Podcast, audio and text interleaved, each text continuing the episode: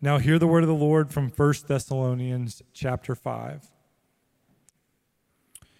Rejoice always, pray without ceasing, give thanks in all circumstances, for this is the will of God in Christ Jesus for you. Do not quench the spirit, do not despise, despise prophecies, but test everything. Hold fast what is good, abstain from every form of evil.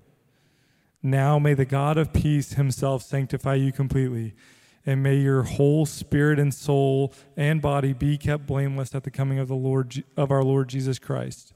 He who calls you is faithful, he will surely do it. Brothers, pray for us. Greet all the brothers with the holy kiss. I put you under oath before the Lord to have this letter read to all the brothers. The grace of our Lord Jesus Christ be with you. This is the word of the Lord. Hey, good morning, Sojourn. Peace be with you. Like, uh, like Britt said, my name is Paul Ramsay. It's an honor to be here with you preaching God's word this morning, especially as we close our sermon series through uh, the book of First Thessalonians. Pause. Okay we're closing our series through the, through the book of First Thessalonians, um, uh, which has been a wonderful series. Paul writes this letter. This is one of the earliest letters uh, written by the Apostle Paul to the New Testament church, uh, churches that he ministered to. Uh, it was either it or Galatians was the first letter, and so this is a few decades after the ministry of Jesus. We've talked about this several times over the course of this series. And so at this point, everything is new. The truth of God, what Christ has done for the church, what Christ has done for us, was brand new. They didn't have the whole Bible with them. They would have had just this letter, and Paul gives them some specific words of encouragement because this church in Thessalonica, uh, Thessalonica rather, was going through the wringer. They were suffering. Uh, some were dying. Uh, they had lots of questions for the Apostle Paul, but repeatedly, as we've seen time and again, Paul says, concerning this or that thing, you have no need for anyone to write to you because you already have what you need. You have the Lord, you have His Word, you have each other. Just keep leaning in and enjoying the grace of God, which is for you in the gospel. And as we finish this series in 1 Thessalonians, we come to the final section. If you've got your Bibles open to 1 Thessalonians chapter 5, you'll see uh, that the, the final section begins in verse 12. Paul essentially talks in this final section about three relationships relationships with their leaders, verses 12 and 13, and with one another in verses 14 and 15. Those are the first two relationships. This is the passage that Dodge preached last week. Um, today, we finished by looking at the third relationship that Paul wants to close with. It's, it's their relationship with God Himself. And so, this is the passage that we're looking at. And in this passage, we're going to see Paul give a number of rapid fire exhortations, uh, continuing on the kind of rapid fire style of his communication. Rejoice always, pray without ceasing, give thanks in everything, you know, don't quench the spirit. He goes, he, he gives these rapid fire exhortations, but essentially, I think Paul is trying to communicate to them three essential ingredients, three essential things that he doesn't want them to forget about. Three essential things for the church in Thessalonica. Keep these things in mind as I close. Three things that Paul wants them not to forget about. And the first thing is this First thing is this it says, Paul, I think, is saying, don't forget God's providence. It's the first thing. Don't forget God's providence. Look with me at verses 16 through 18. Paul says this Rejoice always, pray without ceasing, give thanks in all circumstances, for this is the will of God in Christ Jesus for you. Paul says to them, Rejoice, give thanks, pray. Do these things at all times in any circumstance because this is God's will for you. And why does Paul have to remind them of these things? It's because these things are hard. Paul has talked about, like I said a moment ago, Paul has addressed the fact that people are dying, that the Thessalonian church, uh, many of them are suffering. And even in the midst of these realities, Paul says you should give yourselves to rejoicing, to constant prayer, and to thanksgiving. What does Paul want them to remember? What do all of these things point to? They point to a God who is in control of all things, who's given them every reason to rejoice, to trust that He hears their prayers, and to give Him thanks. Even when things are hard, you can trust in God who has given you all that you need and who is working all things to their intended ends. And this brings us right off the bat to a really important doctrine in the Christian faith it's the doctrine of God's providence, of God's will. Um, it's worth considering this doctrine for just a moment because I think understanding this is critical to understanding what Paul, or how, how these words of Paul are to apply to the lives of these Christians. Chapter 3 of uh, the Westminster Confession of Faith, which is the 16th, or excuse me, 17th century confession, it appears exactly the same, this statement in the London Baptist Confession around the same time. It says this listen to these words. It says, God from all eternity did, by the most wise and holy counsel of his own will, freely and unchangeably ordain whatsoever comes to pass. This comes from two of the 17th century confessions from that, that just outline general Christian teaching. And they say, God from all eternity did, by the most wise and holy counsel of his own will, freely and unchangeably ordain whatsoever comes to pass. That means that whatever happens, anything that happens in the world, happens because God has so ordained it. Whatsoever comes to pass happens because God has so ordained it in his most wise and holy counsel of his own will.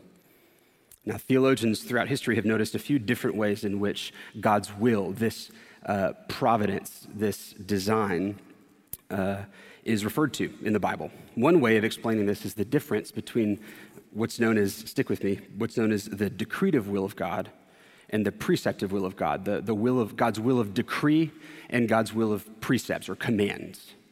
Um, God's will of decree is sometimes called God's sovereign, efficacious will, that God says it and it happens by necessity. Think of Genesis chapter 1 when God said, Let there be light. The light had no option but to obey God's decree. God said, Let there be light, and there was light. That's God's will of decree. God's will of command is found in his law or his commandments, and this is the portion of God's will that we are that is left to us to obey or not. An example of this is, of course, do not lie, do not steal, do not covet. This is the will of God for his people, and that will can be disobeyed. Think of 1 Thessalonians 4, verse 3, which we looked at a few weeks ago. This is the will of God, that you abstain from sexual immorality. That's God's will of command. To tie these two things together, this means that human beings can do things outside of God's will in a sense but that even this behavior, which is outside of God's will, is part of the larger plan of God in a way that's mysterious in many ways. The reason I'm getting at this is because the question is why does God allow bad things to happen? If we're to rejoice, are we to rejoice about everything that happens? Some theologians have suggested a third category that God has a permissive will by which he allows things to happen. That's a conversation for another day. But because it is the truth is that God has a greater plan for all things than we can conceive of right now, in which all things work together ultimately for our good and for our glory, even the bad things. And so, why am I talking about this? For one, Paul talks about God's will explicitly in verse 18 of our passage. He talks about God's will. It's important for us to understand what he's talking about. More than that, the reason I think it's important to consider the will of God in that detail is because a right understanding of his will is essential for applying what Paul's saying, like I said just a moment ago. Is Paul telling us that we're supposed to rejoice in and give thanks for everything that happens to us, even the bad, because it's his will? Let me illustrate it this way Picture a person who has endured abuse of some form. If someone comes up to me and asks me, Was it God's will for me to be abused? I don't have to pause or give any caveats. I can say, No. It's not God, God's will that you were abused. The person who abused you was not acting out his will. The breaking of his commandments moves God to anger and grief as it does me. Now, there is a sense in which that abuse is a part of God's sovereign plan for all things in a way that I don't fully understand. Nobody does except God. What I do know is that God will bring comfort and healing, that God is near to the brokenhearted but that there are things going on behind the scenes in the mind of God that are mysterious to us. You must know that God is strong and sovereign enough to turn whatever it is around for good, that He can use even this, that He emphasizes, empathizes with you, that He's near to you. But you do not need to give thanks for this thing, this evil thing that has happened. With this in mind, we can look back at Paul's words in our passage. Talk about a little bit what Paul does and doesn't mean. Let's begin with what Paul doesn't mean. To rejoice always doesn't mean that we are always to be happy. It's important to recognize, to quote one pastor, that joy and happiness are not at our command and cannot be turned on and off like a tap. Paul's not saying go around with smiles on your faces at all times. Remember, Paul's just talked about grieving. In the book of Romans, he says to weep with those who weep.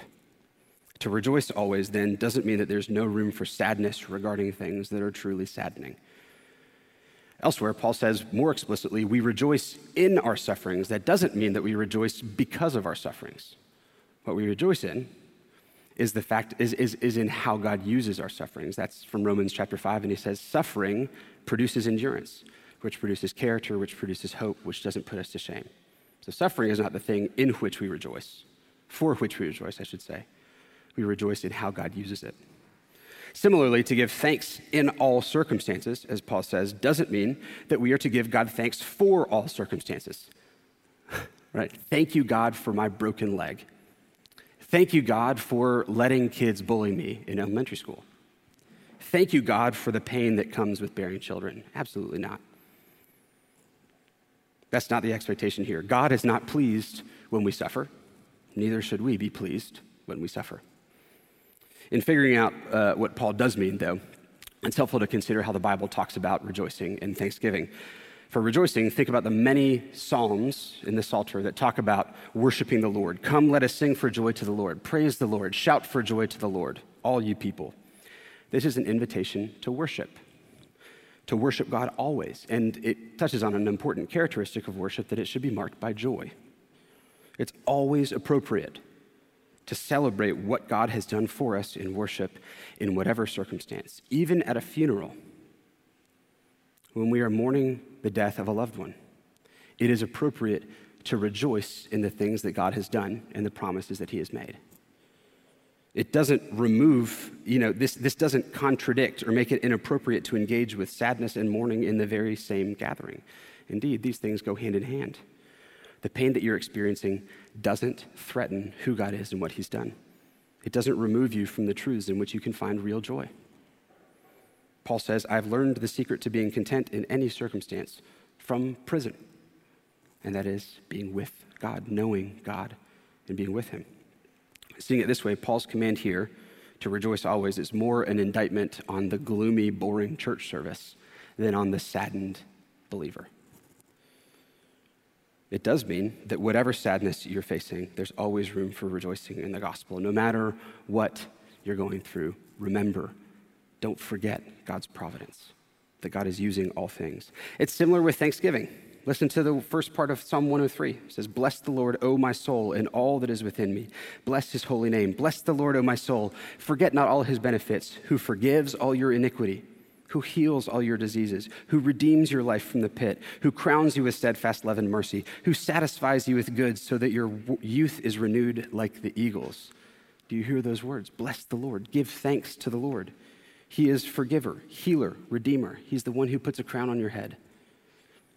Think about what these characteristics of God presuppose. They presuppose that there will be times in our life when we are sick in need of healing, where we are in a pit in need of deliverance where we are in pain in need of relief, where we are fading away and in need of our youth to be renewed, where we are not satisfied and we need Him to be our satisfier.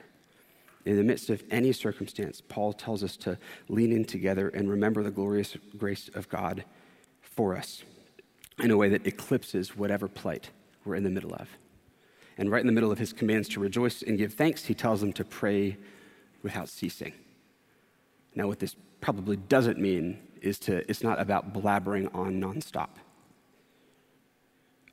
Let me read you a parable that Jesus tells in Luke chapter 18. This is Luke 18, starting in verse 1. Jesus told them a parable to the effect that they ought always to pray and not lose heart. Sound familiar? They ought always to pray and not lose heart. Jesus said, In a certain city there was a judge who neither feared God nor respected man. And there was a widow in that city who kept coming to him and saying, Give me justice against my adversary. For a while he refused, but afterward he said to himself, Though I neither fear God nor respect man, yet because this widow keeps bothering me, I will give her justice, so that she will not beat me down by her continual coming. And the Lord said, Hear what the unrighteous judge says. Will not God give justice to his elect who cry to him day and night? Will he delay long over them? I tell you, he will give justice to them speedily. Nevertheless, when the Son of Man comes, will he find faith on earth? So here Jesus tells them a parable. Luke tells us it's so that they would always pray and not lose heart. And then Jesus says, Did you hear the unrighteous judge assent to her request for justice? How much more will God give justice to his people? Don't get tired of praying, even if your prayers aren't answered right away. But Jesus doesn't stop there. Do you hear what he says at the end? He said, He ended that parable his explanation of that parable with Nevertheless, when the Son of Man comes, will he find faith on earth?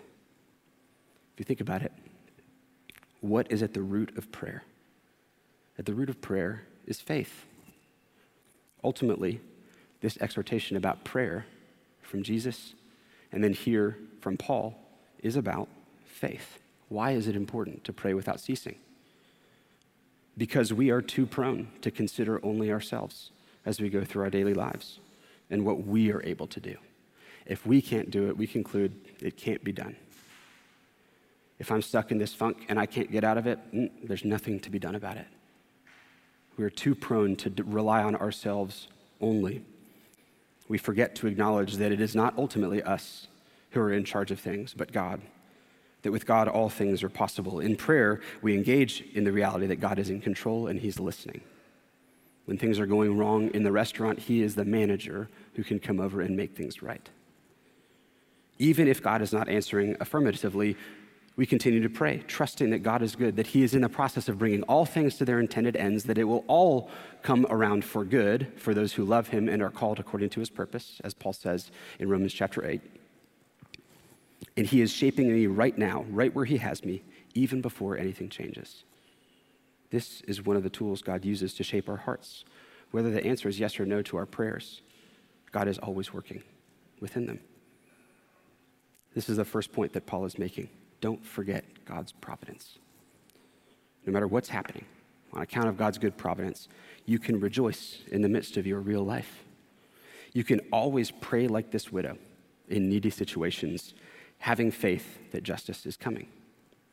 You can give thanks in the midst of any situation, trusting that God can and will use it for your good and for his glory. Why does Paul command these things?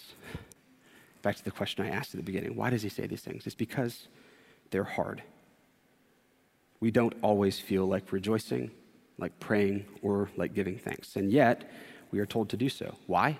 Paul tells us, because this is the will of God for you in Christ Jesus. No matter how you feel, Paul says, this is what it looks like to walk in God's will. Rejoice in Him, pray to Him, give Him thanks. This is what shapes you. Because here's the thing these are practices, not feelings. These are things to be done. Rejoice, pray, give thanks. Do you feel stuck? Do these things? What must I do to get out, get out of this funk that I'm in? Do these things. Sing loudly at church. Pray earnestly. Even if your prayer is, Lord, help me want to pray right now. Give God thanks. Sit down and make a list if you have to. If nothing comes freely, just stare at a blank piece of paper until you start jotting down things that you have to be thankful for. This isn't a fake it till you make it kind of thing. Your affections need not be in line with your will at all times. The older I've gotten, the more I've realized that often my affections, my feelings, and my will are not in the same place. Doing God's will, though, is not faking it. David, King David in the Psalms, is not faking it when he's in the midst of despair in a terrible situation and he says, Yet I will give thanks to you, O Lord. He's not faking it he's walking in God's will. My daughters are experiencing feelings and struggling with them in, in many ways in which it's neat to watch as they grow. And it's just perfectly appropriate. They're seven and five. And one of the things that they're struggling with now, that they're learning, I should say, is fairness. Right? It feels unfair oftentimes that I ask them to share, hi Tallulah, that I ask them to share, uh, one of them to share her toy with her sister more than it happens to appear the other way around. Why do I have to share this more with her? That's not fair. It feels unfair, but that's not true in an ultimate sense. There's a bigger picture that I'm aware of in which I'm asking her to share for her own good because I know what true joy looks like. That it is more blessed to give than to receive. But that's not what she sees right now. She sees her dad being unfair and a toy that she doesn't want to give away. Dad, you don't get it. It's unfair. And this is similar with God and us. Paul says, rejoice, give thanks. But God, you don't get it. Did you hear what he said? Did you see what just happened to me? No, the truth is that you don't get it.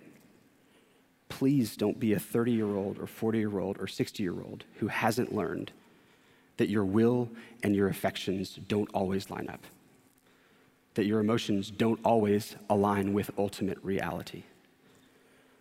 This is the ultimate reality that God is good, that He's with you and for you, that you have much to rejoice in and give thanks about. You have every reason to pray with confidence. Don't forget this. Don't forget God's providence. This is the first thing. The second is this if the first was don't forget God's providence, the second is don't forget God's presence. Don't lose sight of God's presence. It's one thing to remember God and to rejoice in, thing, in, in, Him for all that He's done and all that He's promised. It's another thing to avail yourself of His real presence with you right now. It's one thing to think that God is over everything, it's another thing to think and to enjoy Him in His nearness. And how is He present with us? By the Holy Spirit. Look with me at verses 19 through 22.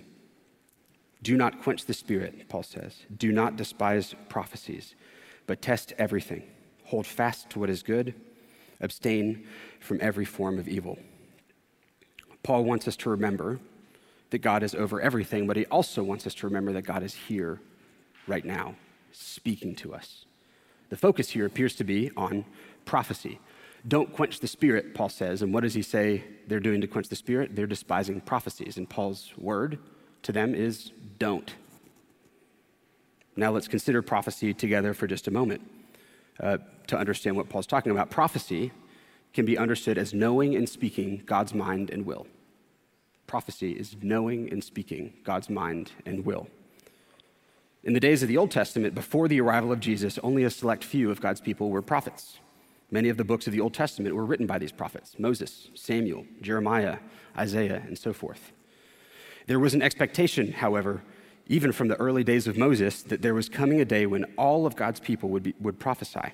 Moses said back in Numbers 11, Would that all the Lord's people were prophets, that the Lord would put his spirit on them.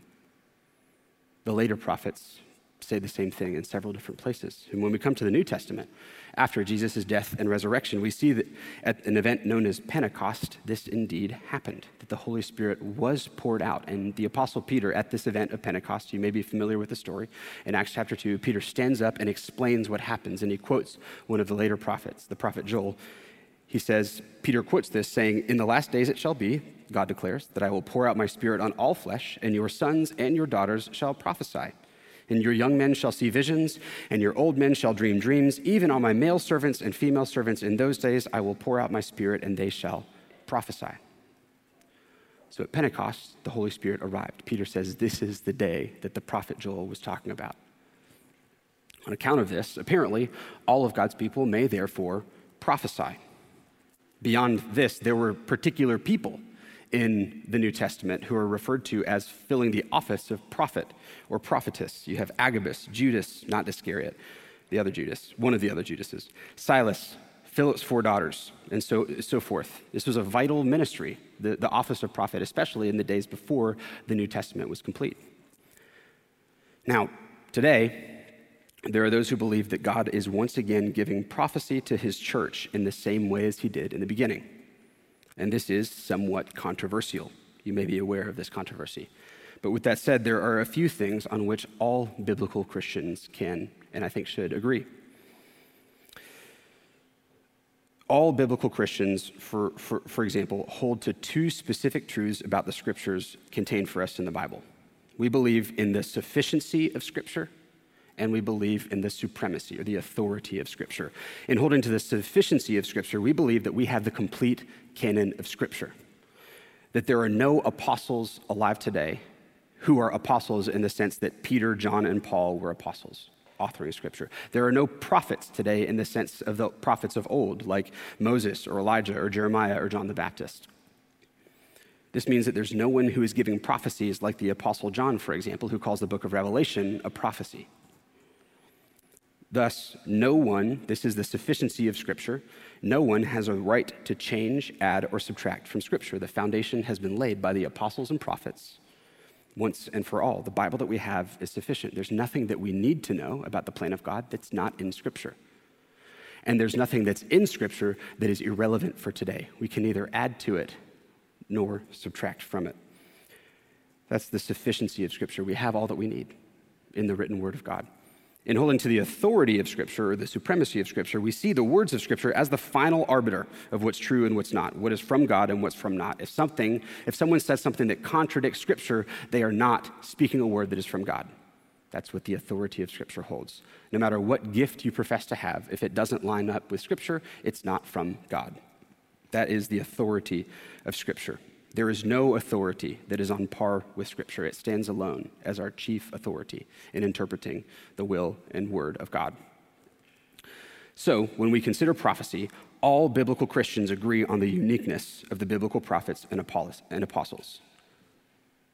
There are things that we read in the Bible about the Old Testament prophets and the New Testament apostles that don't apply to the ongoing gift of prophecy later in the New Testament once this uniqueness has been acknowledged, it is possible to see that there are other kinds of prophetic gifts in ministry about which the New Testament speaks. There are some who God gives a re- remarkable degree of insight into Scripture and its meaning, or into the application of God's word to the world or to a particular people at a particular time. There are those who would rather call these gifts something different from prophecy, and I understand that argument. Speaking for myself, this is myself speaking, I do think it's biblically appropriate to consider these things and consider them to be prophetic giftings. With that said, I do agree with there are some who prefer to use the word adjectivally, like prophetic or prophetically, rather than as a noun because that might confuse, because this is such a controversial question, it might confuse the nature of the uniqueness of the Bible. So rather than calling someone a prophet or something someone says a prophecy, we say just a prophetic gift or a prophetic word. Now, that's not a distinction made in the Bible, but it's a question of wisdom, and it appears to be a tension that the Bible is fine with holding. Here's the thing, though. While we could discuss more about the nature of prophecy and prophetic gifting, I think it most important right now to keep this in the realm of what all biblical Christians can agree upon.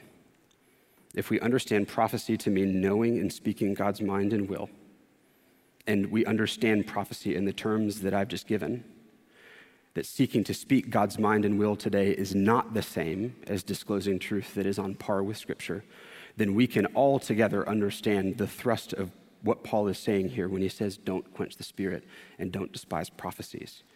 Here's what Paul is saying Paul is saying, God is speaking, so you should listen. This is what Paul is saying. God is speaking to and through his church, and you should listen to what the Spirit is speaking. And look at how he continues. Look at verse 20 and following. He says, Don't despise prophecies, but test everything. Hold fast to what is good. Abstain from every form of evil. Now, there were evidently some who were questioning prophecy as a gift and prophetic voices in the church, and this could have been for any number of reasons, but they were tempted to shut out prophecy in the church. And Paul says, Don't do this. You ought to listen. If someone within your church says this is the will of God, don't dismiss it out of hand. We are to listen and to test it, to hold on to what is good and to leave aside what is evil. In other words, you shouldn't just receive every prophecy that you hear, you should test it. Um, you should always weigh it. Neither should you despise it and just say, I'm not even going to listen. You should test it. To those who are skeptical of prophecy, Paul balances exhortation to listen with an exhortation to test. And he doesn't tell us explicitly what it looks like to test things, but we can tell from, I mean, it's test everything, hold fast to what is good, abstain from every form of evil. He's in his rapid fire teaching, but we can look from elsewhere in the Bible to understand what it looks like to test prophecy. Test number one is the plain truth of Scripture. If someone says something that doesn't align with Scripture, then it's not from God. Test number two, the identity of Jesus as the Son of God. 1 John 4 says that every spirit that confesses that Jesus Christ has come in the flesh is from God, and every spirit that does not confess Jesus is not from God. So if someone comes to you saying, I have a word from the Lord, and they don't confess Jesus as God, then that's not from the Lord. Test number three the gospel of God's free and saving grace through Christ. Paul, at the beginning of the letter, the, uh, his letter to the Galatians, says, Even if we or an angel from heaven should preach to you a gospel contrary to the one we preach to you, let him be accursed. If anyone says a word that makes it sound like salvation is anything other than by God's free grace, then that's not a word from the Lord. Test number four of five the known character of the speaker. So, Matthew chapter 7, Jesus says, Look out for false prophets, look out for wolves. And he says this a very simple test you will know them by their fruits. Right? If their life is bearing good fruit, then they may be sharing God's word with you. If their life is not bearing good fruit, then it is not from God.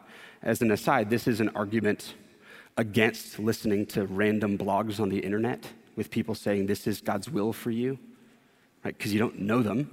It might be true, it might not be true. In Jesus' exhortation, it doesn't matter whether it is or isn't because you don't know them. It's an intimate, it's a communal, it's a family gift that is practiced, not like an across the country practice. Now, that's not an argument against listening to sermons from other pastors and stuff. We're talking about people who say, This is God's will for you. Um, if you don't know them, you can't test their life. And then the final test is the degree to which it edifies or builds up the church. Authentic prophetic messages, authentic words from the Lord encourage, they strengthen, they comfort. They may bring conviction, but they always lead to grace.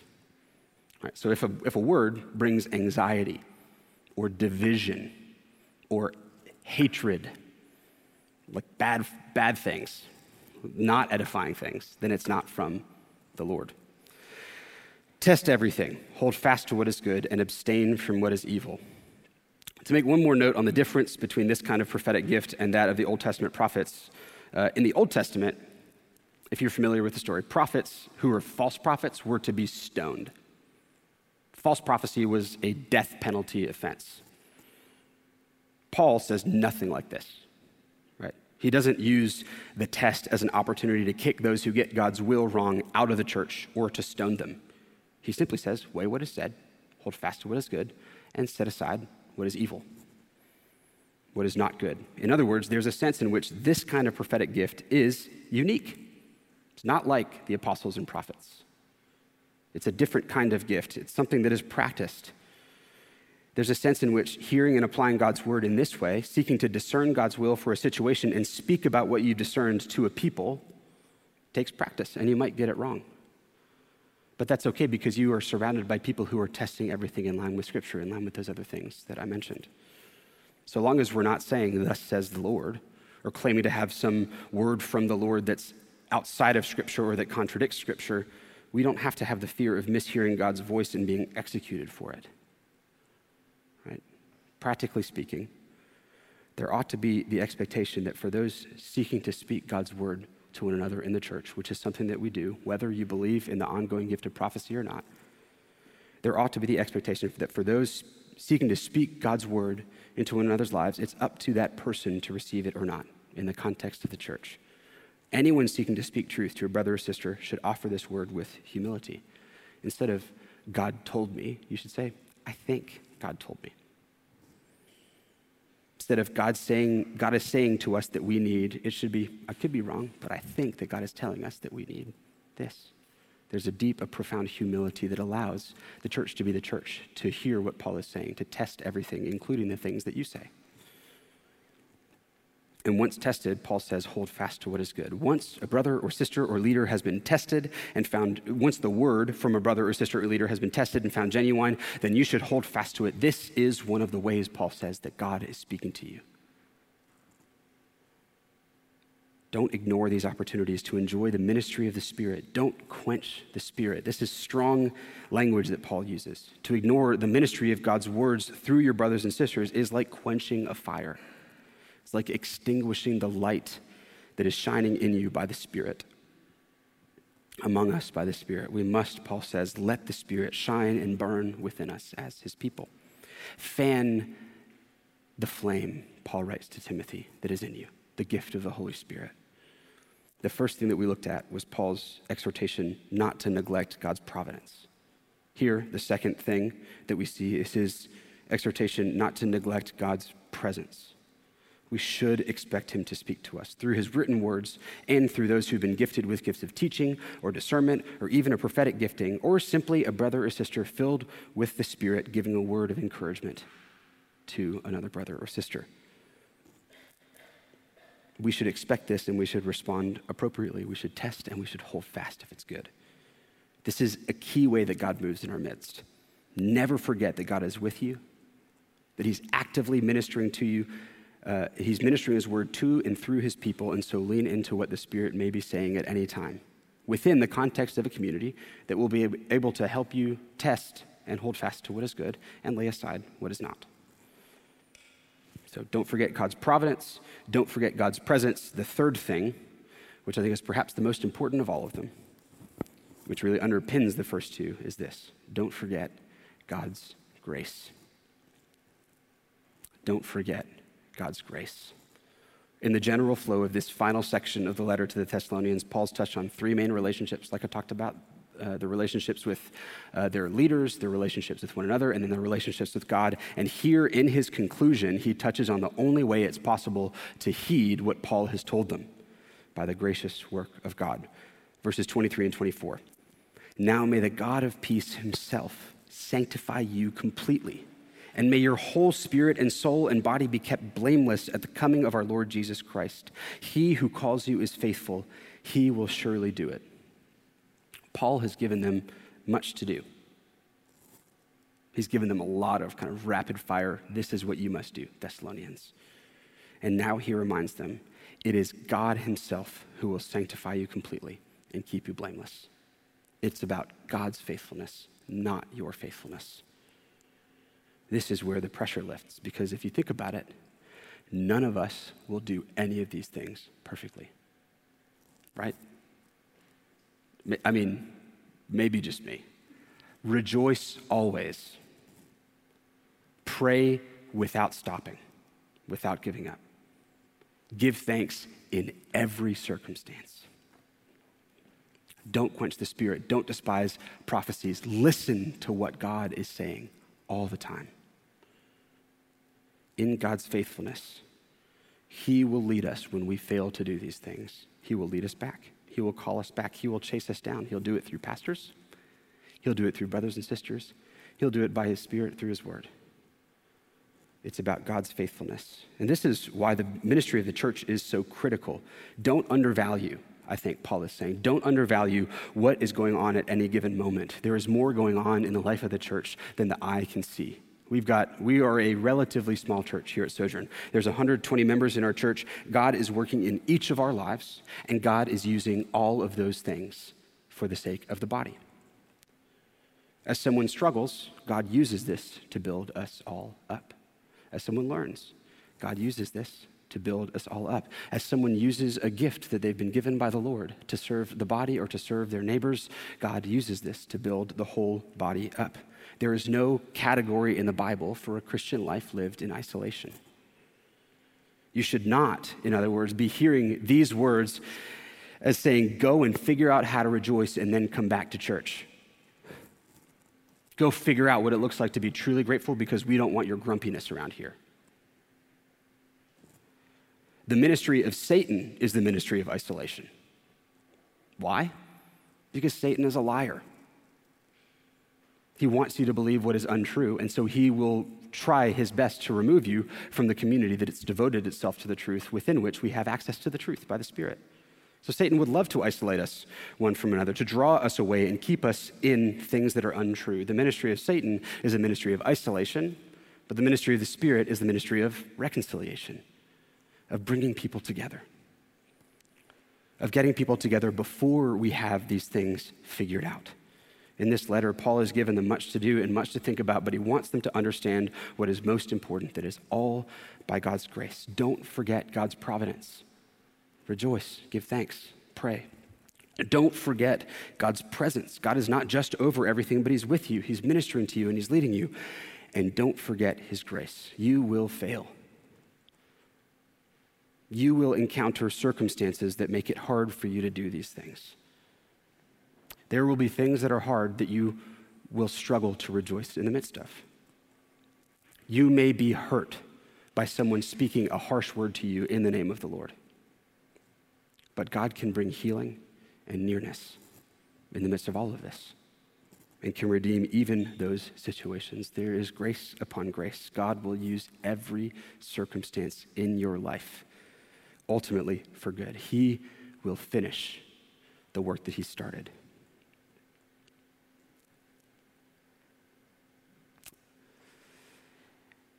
It's interesting to note that this whole passage is probably best understood in the context of communal worship. Look at this. this is the last few verses that Paul says. He says, Read this letter to all the brothers. He says, Greet one another with a holy kiss. The prophesying here is probably public prophesying. All of these verbs that he talks about are plural. Some have taken this to be a summary of the worship gathering.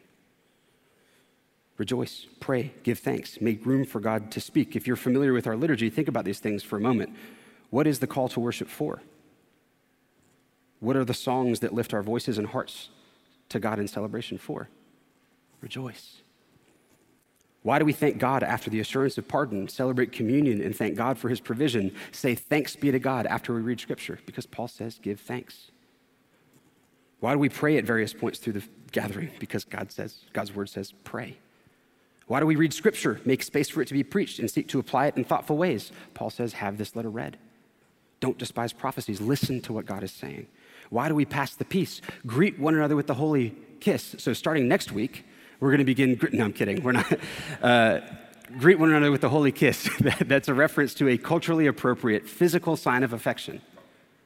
The reason we pass the peace is because it takes more than an eyebrow raise to greet one another in Jesus' name takes an, an, intentional moment of contact. And I know for those of you who are new here, the passing of the peace is the most awkward part of our liturgy. I wish I were sorry. I am sorry. Um, but this is what God tells us to do greet one another meaningfully. Why do we end with a benediction every week? But to remind us that it is God Himself who will sanctify us completely. Sojourn, this is what we do when we gather. Paul tells us to give ourselves to these things, and this is what our liturgy does. We need this gathering. We don't need just to be reminded to do these things. We need to actually practice these things together week after week. There is more happening than what meets the eye. This helps our lament in seasons of pain to be truly Christian lament when we are rejoicing in the midst of difficult circumstances.